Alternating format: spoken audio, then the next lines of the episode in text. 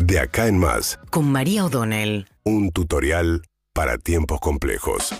Bueno, ayer eh, reaccionaron, fue el primer día de debut de- tras los anuncios de Sergio Massa, el ministro de Economía, para alcanzar el acuerdo con el Fondo Monetario Internacional, que significan un encarecimiento de las importaciones, salvo algunos rubros particulares que van a pagar nada o menos si están vinculados a la canasta básica de alimentos o a los fletes, pero en general 25% se encarece el dólar para importar. El gobierno nacional espera recaudar con ese 25% adicional que le va a cobrar a las importaciones parte del dinero que dejó de recaudar como efecto de la sequía, que generó toda esta discusión tan larga, tan extensa en el tiempo con el Fondo Monetario Internacional respecto de cómo hacer para mantener las metas del déficit fiscal en un contexto donde la recaudación del año se vio muy afectada por la sequía y también con la insistencia del Fondo Monetario Internacional de la necesidad de terminar con la enorme brecha cambiaria entre el dólar oficial y los distintos tipos de dólares paralelos.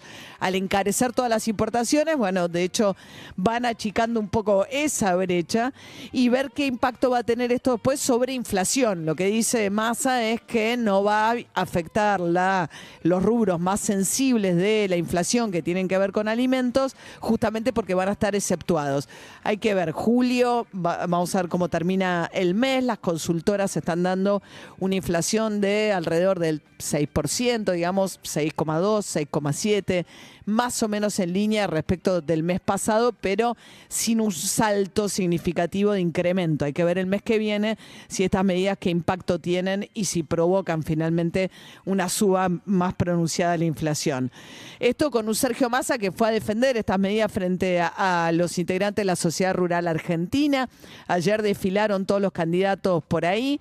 Curioso, porque Sergio Massa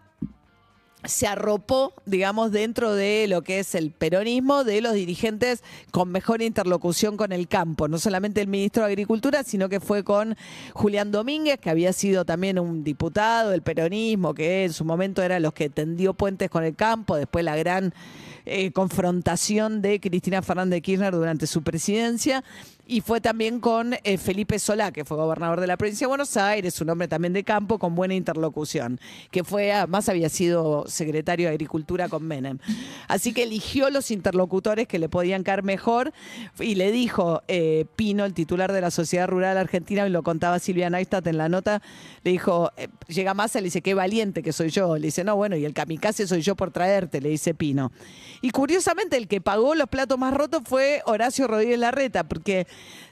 después fue Larreta, Javier Milei, estuvo Patricia Burrich, también es Schiaretti, después de su triunfo tan importante en Córdoba, que también es candidato, precandidato a la presidencia,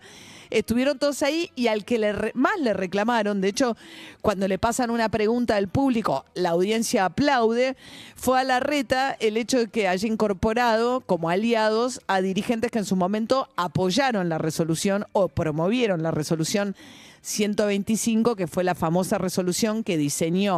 Martín Lustó mientras era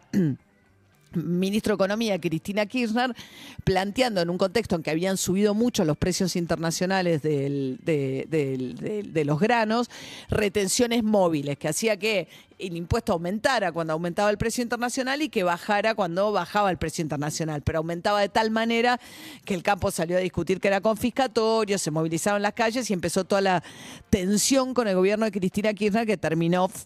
de manera muy famosa cuando le dice finalmente Miguel Ángel Pichetto, que era el jefe del bloque oficialista del Senado y que había promovido eh, la discusión de a favor de la 125, a Cobos